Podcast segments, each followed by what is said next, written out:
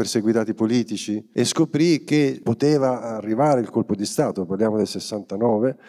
e io convinsi i miei genitori a darmi una parola d'ordine, chiunque mi telefonasse con questa parola d'ordine, io e le mie due cugine che vivevamo assieme con la nonna, avremmo abbandonato la nonna perché era intrasportabile e ci eravamo allenati a raggiungere in 45 minuti un punto del reticolato di confine tra l'Italia e la Svizzera dove era stato tagliato, passare e poi avevamo degli amici in Svizzera che ci avrebbero nascosti e la parola d'ordine, ora posso dirlo, era la gallina ha fatto l'uovo. Vi siete preclusi la possibilità di fare vita d'orto e di campagna perché